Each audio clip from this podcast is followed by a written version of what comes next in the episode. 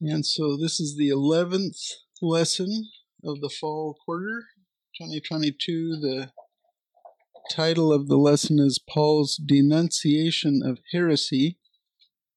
And the scriptures are Colossians chapter 2, verses 8 through 23. So, Lord, we thank you for this letter from Paul to the Colossian church that has been preserved 2,000 years for us to see. And it's still uh, pertinent uh, because there are heresies that we have to guard against.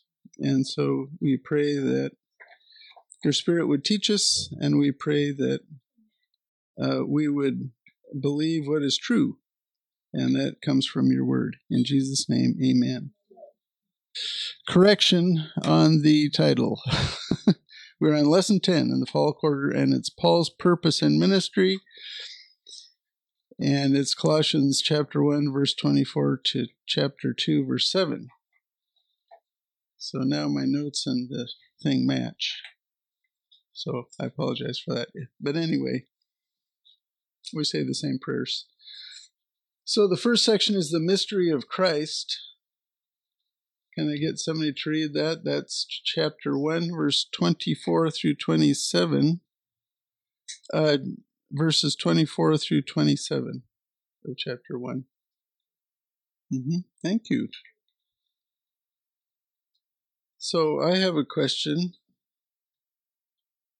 Do you rejoice in your sufferings? That's what Paul starts off saying there in that verse. Now I rejoice in my sufferings for your sake. Yeah, he really suffered so, yeah, the Bible says that um, we were called to this suffering. Did you know that? That's something people don't like to think about too much. First Peter 3, verses 20 and 21 says, no, it's First Peter 2, verses 20 and 21. It says, For what credit is there if when you sin, and are harshly treated, you endure it with patience. But if when you do what is right and suffer for it, you patiently endure it, this finds favor in God, for you have been called for this purpose. Since Christ also suffered for you, leaving you an example for you to follow in his steps. Then also 1 Peter chapter 4 and verses 12 and 13, Peter says, Beloved, do not be surprised at the fiery ordeal among you which comes upon you for your testing, as though some strange thing were happening to you. But to the degree that you share the sufferings of Christ, keep on rejoicing, so that also at the revelation of his glory you may rejoice with exultation. So, what this is telling us is that suffering in some degree is a normal Christian experience. It is normative. It is to be expected. Why do you think that is? Have any ideas? Suffering is a normal Christian experience. It's to be expected to some degree. Yeah, I, I, think there's a couple of reasons. Number one is when we believe in Christ, we're immediately put into a war. Okay? With three things with our own flesh, with the world and with the devil. And this warring against us causes us to suffer. And also, the other thing is suffering. Suffering is probably the strongest device the Lord has to cause us to grow spiritually. When we go through suffering and He sustains us through it, we grow very much. Uh, it's not pleasant, but you know, it's a uniform Christian experience, suffering. So if you're suffering, you don't need to be surprised. And you can trust that the Lord will get you through it. So this is from Hebrews chapter 12, verses 7 and 8. It says, It is for discipline that you endure. God deals with you as with sons. For what son is there whom his father does not discipline? But if you are without discipline, of which we have all become partakers, you see that? we have all become partakers of God's discipline. Then you are illegitimate children and not sons. God disciplines us because he loves us. So God loves and saves us just as we are. We don't have to clean up. All we have to do is trust in Christ and we are saved. But God also loves us too much to leave us as we are. And so he wants us to grow. He wants us to become like Christ, and that many times involves discipline. And he disciplines us because he loves us, and also Satan attacks us. And, these, and the world attacks us, and our own flesh attacks us. And so those are the uh, the things that you know kind of conspire together to cause us to suffering to suffer but paul rejoices in his sufferings. You know when you and that's the crown of life remember? If you if you suffer trials trusting in the lord you are rewarded with a crown of life at the Bema Seat judgment. So now this concept is not very seeker friendly is it you know, if you go to a seeker friendly church, I don't think you'll hear a lot of this that you are destined to suffer as a Christian. Um, but it's true. So if you're suffering, you can rejoice because you are earning rewards as you trust in the Lord as He delivers you through the suffering.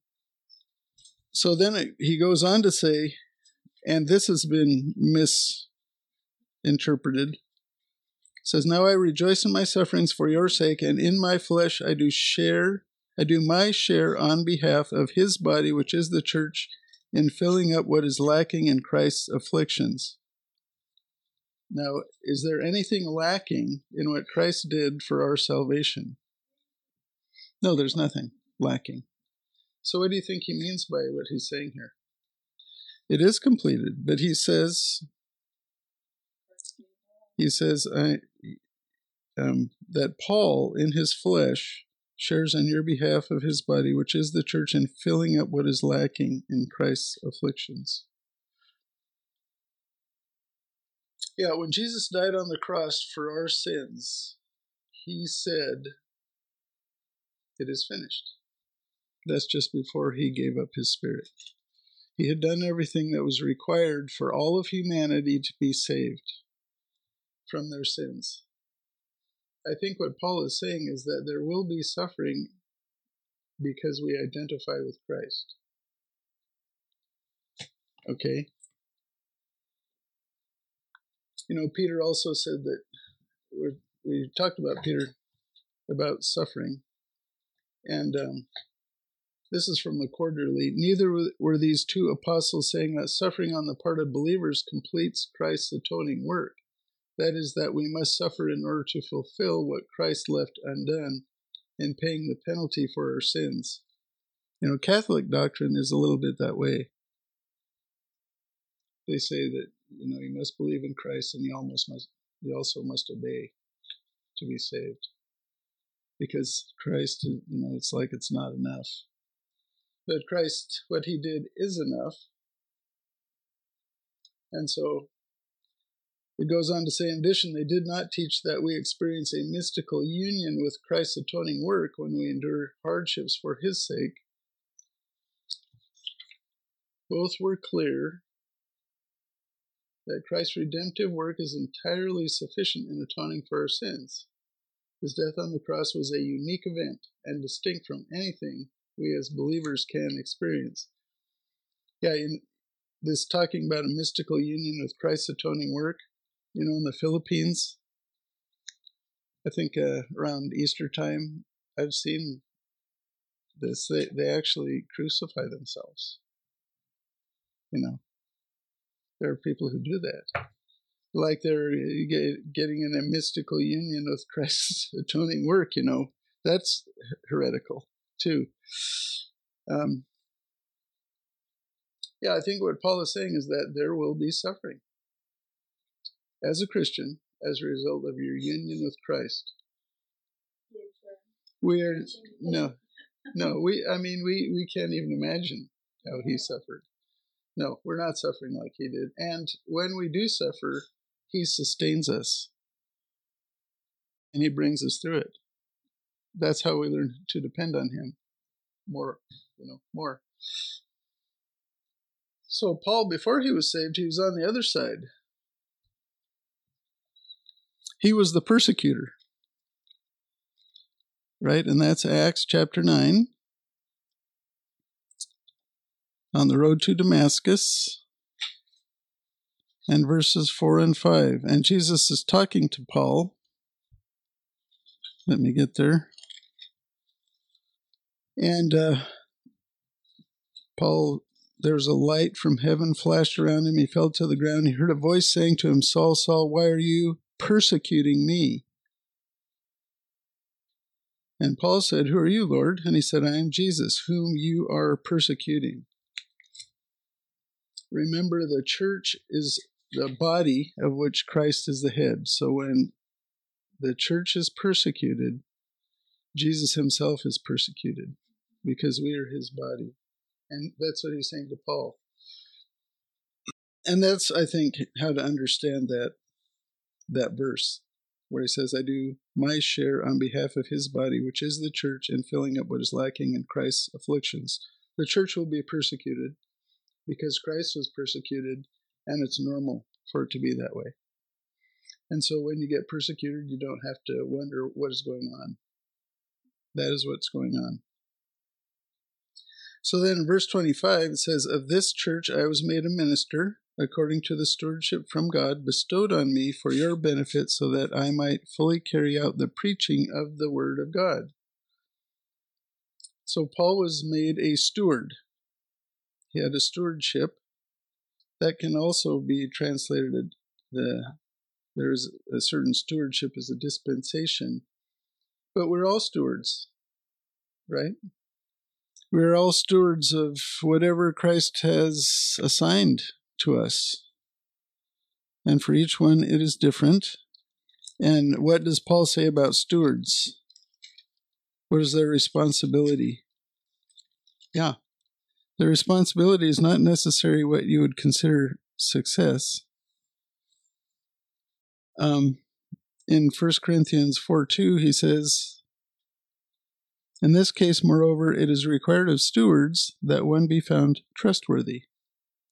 Other translations would say faithful. You want to be faithful. Um, it might look like you're not succeeding in what the Lord has called you to do. Uh, but that is not what He asks of you. He asks of you to be faithful, not to succeed. Um, that is why this idea of the ends justify the means is wrong when you do everything that is necessary to get to a certain end, then you break God's will. It tempts you to break God's will, to do that, because you go outside of His will to get your goal. Okay, the ends justify the means. That's a terrible demonic idea to do that. You know, no, you just you're just faithful to the Lord. So a steward is a manager of someone else's property. What has God lent to us? What has God lent you? Yeah. Yeah. God has lent to us our life, mm-hmm. our bodies, your children, if you have them. Yes. Uh, your abilities, um, you know, your possessions. So, really, your time. God has given us time, He has given us talents, and He has given us abilities, talents or abilities, and also treasure to some extent. You know, He gives us possessions. And so we are to be stewards of those things our time, our talents, and our treasure. How would the Lord like us to use those things? and it's different for every person you know and it's between you and the lord how as you're looking at his word how he will guide you in that but what he looks at for reward is our being faithful in using those things to serve him our time, our talents, our abilities, and our treasure, whatever it is. And I heard an, another pastor say also our government, because in our system, uh, we are supposed to be the uh, the boss, if you will, of the government. The government is our servants. We elect them to serve us. And so that is why Christians sh- should vote. Christians should vote, and they should vote along biblical principles for the candidates. No candidate is going to be perfect, but those who are more biblical than others are the ones that we should receive our, our support. So for Paul, what he was, his stewardship was to fully carry out the preaching of the Word of God. That's what he says at the end of verse 25, so that I might fully carry out the preaching of the Word of God. So, not every believer is given that stewardship to preach. And that's 1 Corinthians 12, 4 through 7, talks about the different gifts or the different abilities, you know, that God has given you. Of course, the the gifts, spiritual gifts, are a little bit different than your abilities. Your abilities, God gives them to you as innate abilities, you know, that you have. The gifts come from the Spirit when you're saved. So 1 Corinthians 12, 4 says, Now there are varieties of gifts, but the same Spirit, and there are varieties of ministries, and the same Lord. There are varieties of effects, but the same God who works all things in all persons, but to each one is given the manifestation of the Spirit for the common good. So the spiritual gifts are given so we can we can serve each other. And then verses 26 and 27 the mystery which has been hidden from the past ages and generations, but has now been manifested to his saints to whom God willed to make known what is the riches of the glory of this mystery among the Gentiles, which is Christ in you, the hope of glory. That's pretty cool, isn't it? Yeah, that is pretty cool. And this was a new thing because Jesus is a Jew. And Jesus is the Jewish Messiah. And before Jesus came, if you wanted to follow God, you became a proselyte to Judaism, to Mosaic Judaism, not to Pharisaic Judaism, but to Mosaic Judaism. There's a difference. The, Pharise- the Pharisees twisted the law and made it so it wasn't doing its job, which was to drive people to Christ. That was the job of the Mosaic law. So now, for Gentiles, non Jews, to be saved, all we have to do is trust in the Jewish Messiah. And we're saved because that's his promise. And that gives us this fact. This is this is a this is a fact right here. You can take it to the bank. Christ is in you. And that is the hope of glory. Remember that. Yes. You're never. Yes. Christ is in you.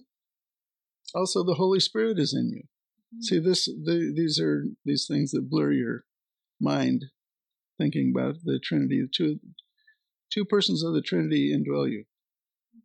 Christ indwells you. Second person of the Trinity and the Holy Spirit indwells you. So and that goes to the what we talked about before about Christ and the hypostatic union. He is in a body, but in his divinity he is everywhere at once and in his divinity he indwells us. So, in his body, he's in heaven, acting as high priest. So, that is amazing stuff. Anything else on that section? So, we know that sufferings are going to come. We trust the Lord through them when they come. We're not surprised when they do and we have him within us in order to fulfill our own personal stewardships. So, section B is on Christian maturity. That's 28 and 29, two verses. So, I'll read that one. We proclaim him, admonishing every man and teaching every man with all wisdom, so that we may present every man complete in Christ.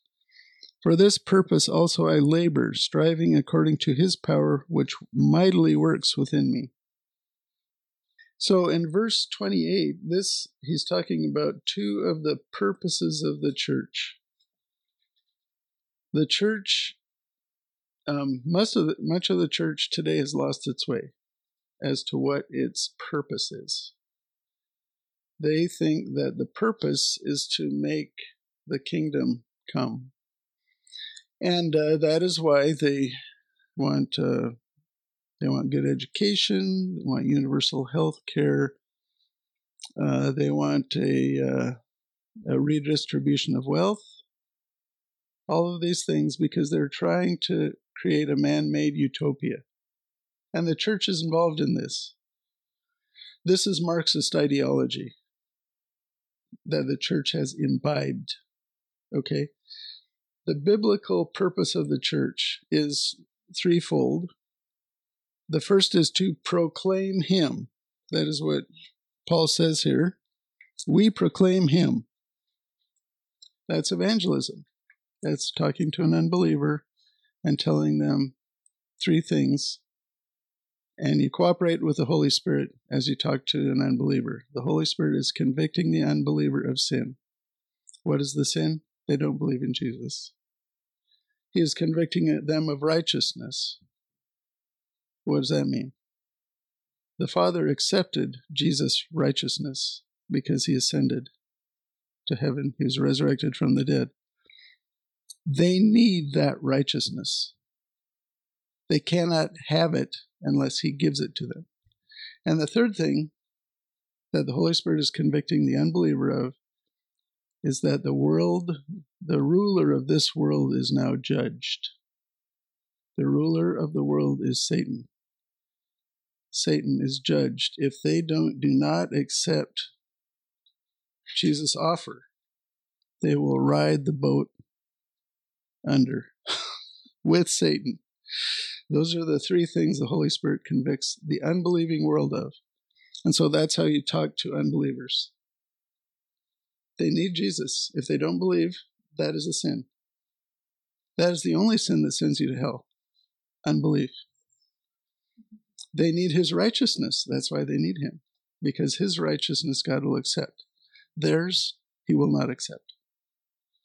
And if they don't, they're going to ride this world system to hell with Satan. So that that's how you cooperate with the Holy Spirit when you're evangelizing. The other thing that we do is what he says there in the rest of verse 28 we admonish every man and teach every man with all wisdom so that we may present every man complete in Christ. So that's the second purpose of the church is edification of the saints. And that's what goes on mostly in church. We study the Bible. We apply the Bible to our lives and we grow. That's how we grow and um, what what is the purpose of that? Is to present every man complete in Christ. It's to make everyone mature. To make everyone like Jesus in their character. And that, that is the goal of the, church. You know, we want new people to come, and we want the people who are here in the church to mature into Christ likeness. And that happens with uh, studying of the Bible, and prayer. So, and Paul was very sold out to this. So he says, For this person purpose I also oh my gosh. For this purpose also I labor, striving according to his power which mightily works within me. So as far as the edifying of the saints, it includes admonishing. The word in the Greek for admonishing is called noutheteo. And that is a compound word made up of the word nous, which is mind, and tithemi, which is mean I put or I properly place. So noutheteo is to properly place the mind. To properly place the mind. That is what Paul is doing. That's what we're doing right now. We're properly placing our mind, and that's through instruction, appeals to the mind. And that Paul said that before. He said that in Romans 12 2. When you believe, what is your appropriate response to what Christ has given you? Exactly. Yeah. In Romans 12 2, it says, well, Romans 12 1 says, Therefore I urge you, brethren, by the mercies of God, this is what the Lord has done for you in Christ, to present your bodies a living and holy sacrifice acceptable to God, which is your spiritual service of worship. And how do you do that? Verse 2 Do not be conformed to this world, but be transformed by the renewing of your mind, so that you may prove what the will of God is, that which is good and acceptable and perfect. You know, we're raised in a, in the secular world. We're born dead. We're born in the likeness of Adam. And we're raised in a sin nature, and all around us is this satanic world. And we think that way until we're saved. When we're saved, the Holy Spirit comes in, the new nature comes in, and we can change. And that is what Paul is doing. And part of that is admonishing, which includes reproof or rebuke, you know, saying, no, that is not right. and, you know, we have to tell new believers this. Um, and sometimes it's painful to hear for them, you know, and uh, they need to be willing to do it to renew the mind. And so, so it includes correction and development of a biblical worldview. You know, Dane had an interaction. I, I love our pastor. He was very kind, very gentle, but he had an interaction with a believer who did not have a biblical worldview about a certain thing. And he was very gentle. He corrected her, but he did not back down. And, um, you know, I'm proud of him for that. So a lot of people say, oh, you know, oh, well, that's okay. And they will back down. That is not what Paul would do. So, and then uh, Paul in verse 28 was teaching every man with all wisdom. So, what is all wisdom? That is the complete counsel of God. Paul, when he was speaking to the Ephesian elders on the shore in Miletus, as he was sailing back to uh, Jerusalem, he said, For I did not shrink from declaring to you the whole purpose of God. So we want to know the complete Word of God from the creation to the eternal state. You know, it's all laid out there. And if we just pick and choose, we can get that's how the heretics can pick you off. If you just pick and choose things to look at. And actually, Dane is going to, uh, starting in January, have a uh, study. This is not going to be put online, but on biblical worldview, on having a biblical worldview. And uh, so I think it'll be very good. So Paul's goal is to present every believer as mature. And that's the Greek teleos, from telos, which means the end. The end is a mature believer. And a mature believer cannot be swayed. They cannot be knocked off by every wind of doctrine. Okay? They they are not uh, easy to confuse. So that's what we want for every single believer in our church. We want every single believer that goes to this church to be growing, to become a believer that cannot be knocked off course. Cannot be knocked off course. So, and Paul did this with toil, verse 29, which, which is the Greek kap, kapiao, toil or labor, and striving. The striving is the word eg, eganizomahi. yeah, which is, you know, where we get the English word to agonize. It's agonizing is how how hard he was doing this, but it was not in his own power, but God's power, his power, which mightily works within me. And that's the only way we can do any of this with God's power. We just have to trust him. He guides us, we say, okay, and we give it a go. And he will give us the power to do it. You know, that's how it works. Anything else about that? Okay, section C is hidden treasures in Christ. That's one through five. Somebody want to read that piece? Okay. So Paul struggles for these Colossians and for those in Laodicea, and he had not met them. So he knew they were there, but he had not met them personally. So how is he struggling for him for them, do you think? How do you struggle for someone when you're away from them? You pray for them. Exactly. Prayer does not have a People say. Yeah, prayer does not have a distance limitation. You can pray for somebody, doesn't matter how far away they are. And the Lord hears it, and the Lord is everywhere at once. He is with them.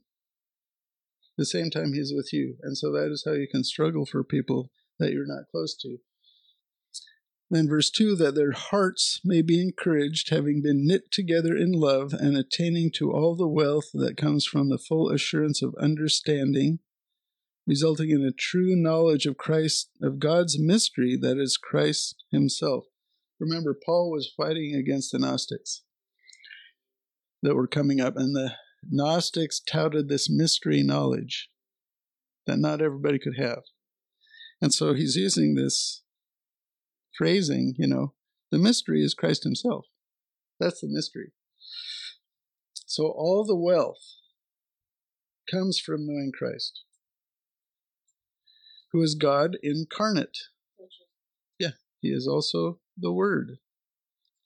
And uh, so that we know that Jesus, in his high priestly prayer, prayed that they may have eternal life.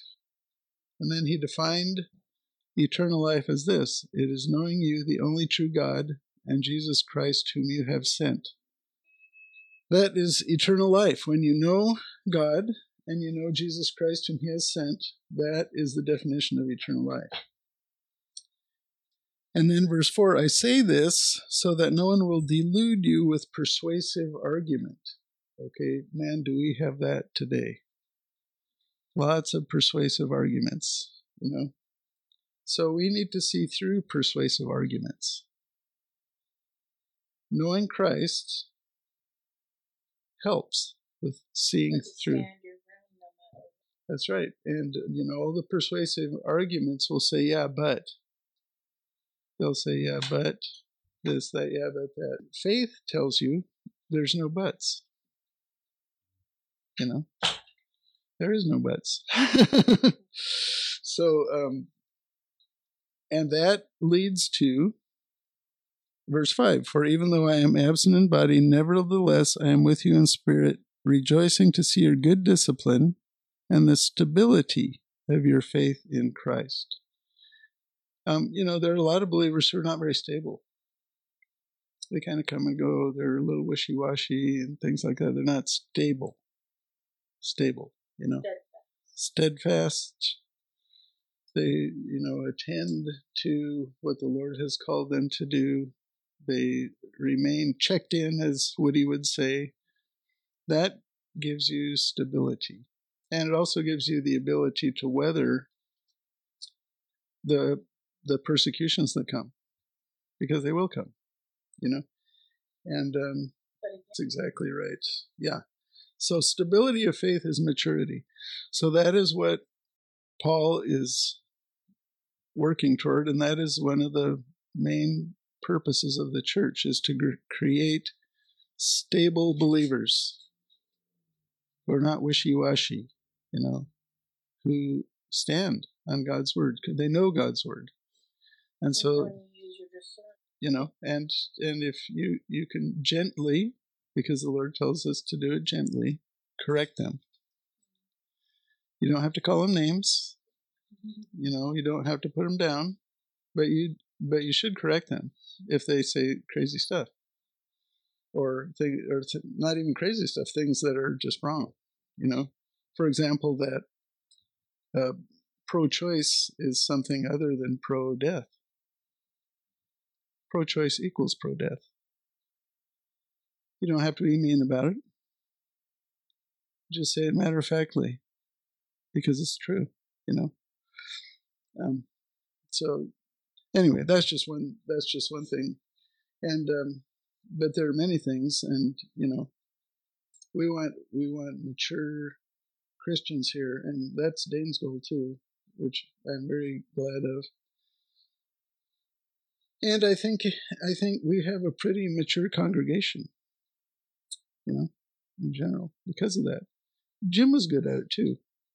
Jim was not as clear about his goal, but he did it anyway. You know, um, he stuck to the word, he preached the word, and so, and I think that's why we're still standing, really, after the, all these years and all the things that have happened and COVID and and uh, you know, churches tend to die, and they die because of immaturity. That's why they die because the members are immature and they're walking in their flesh and they blow apart when that happens. A, ch- a church will blow apart when its members are walking in the flesh. They'll split. You know, and I think the Jim's major contribution was that he was a man of prayer. He promoted prayer. He encouraged prayer. He had everybody praying all the time. And prayer it unifies us. Prayer unifies us together. Um, so anyway, that's what we want. We want to be prayers, and we want to be be maturing as we move along, and uh, you know, pray for the Lord to come and get us out of here. okay, section D, the established Christian. That is two verses, and since it's such a long section, no, I'll do that one. Chapter 2, verse 6 Therefore, as you have received Christ Jesus the Lord, so walk in him, having been firmly rooted, and now being built up in him and established in your faith, just as you were instructed, and overflowing with gratitude. So, as we receive Christ, how did we receive Christ? We believed in him, right? We heard that there's this, have those ar- yeah, which are the same thing. those are the same thing. Those are synonyms for the same thing. So, uh, yeah, we received Christ because we heard stories. We've never seen Christ. He lived 2,000 years ago. But we had parents, we had Sunday school teachers that told us from Scripture that there was a man who came who was God Himself. He walked on this earth perfectly. He died on a cross for our sins. He was buried and he rose again. And he gave us a promise that if you believe that, he would give you life. And we did. That is how we received Christ Jesus, by believing that. And we were sealed in that instant. And he says, So as you have received him, you received him by believing. So walk in him. That is how you grow also, by believing the word that he gave us. Okay? A lot of Christians will believe in him, uh, but then when it comes to believing his word, they don't want to do that. There's a good example of this uh, in recent years. Uh, it was the author Anne Rice who wrote vampire novels, and she lived in New Orleans. Very famous. Uh, I forgot the name of it. She wrote several of them, but she believed in Jesus. She was converted. She wrote a couple of books about Christ, about Christ as a child. And but she did not believe the biblical teaching on sexuality. And she fell away. Okay? Because she received Christ by faith. She did not walk by faith. Okay? Because she came to a point in the where she got to a place in the Bible where it taught against what she had thought before. And she wasn't willing to give up what she thought before for what the Bible taught. So we will see Anne Rice in heaven. I am convinced because she believed in Christ. She will be rewarded less. I don't know how much she'll be rewarded. Maybe she'll be re- rewarded some, but she won't be re- rewarded about uh, sexuality and the teaching on sexuality because she disbelieved what the Bible taught about it. Okay, and that's why we want to renew our mind because all of us have these issues that we have to grow out of. You know, and if you come to Christ later in life, you're going to have more of these issues. They're very strongly inculcated. You know, right now, the idea of sexuality is it's a free for all, and you can do whatever you want, and you don't even have to be the gender that you were born. You know, well, that is a lie. And, uh, but it's deeply beaten into people by our culture. And some people, when they get to that, you know, it's just like the, uh, the first generation Israelites coming out of Egypt. They believed in the Passover lamb, which saved them. And they went through the Red Sea and they went up to Kadesh Barnea and the Lord, the Word of God, told them, Go into the land and conquer it. They did not believe it. They did not believe it. So they are saved. They physically died. Yes, they're saved, but they died. And so our goal as believers is to align our our thinking with that of Christ and His Word. And um, but salvation, deliverance from hell, is a one step process, and that is trust in Christ. And so Anne Rice is a sister. She's passed away now, but she is a sister in Christ. And so I look forward to seeing Anne Rice, you know?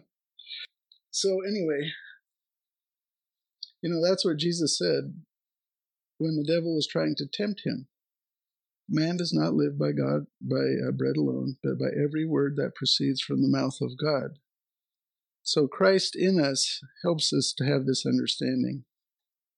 And it helps us to change our opinions about certain things. So, and then verse 7 remember to thank him for what he has done. He gave us eternal life, he gave us an improved quality of life, and he gave us significance in life. You know, we uh, mature believers don't walk around saying, "What am I doing here?" We know what we're doing here. You know, we're here to glorify God. We're here to draw others to Him, and uh, we're here to serve as He wants us to serve. That's our purpose. We know our purpose. Um, for probably half of my life, I didn't know what my purpose was. I wondered frequently, "What am I doing here?" you know, but Christians know what they're doing here. So, anything else about that? So, next week will be lesson 11. And that will be, and what we'll be learning then is that Christ is sufficient. We don't need philosophy. We don't need psychology. We don't need all these other things. We have everything we need in Jesus Christ. That'll be a good one. So, Lord, we thank you for your word. Colossians is very good stuff and help us to mature. In Jesus' name, amen.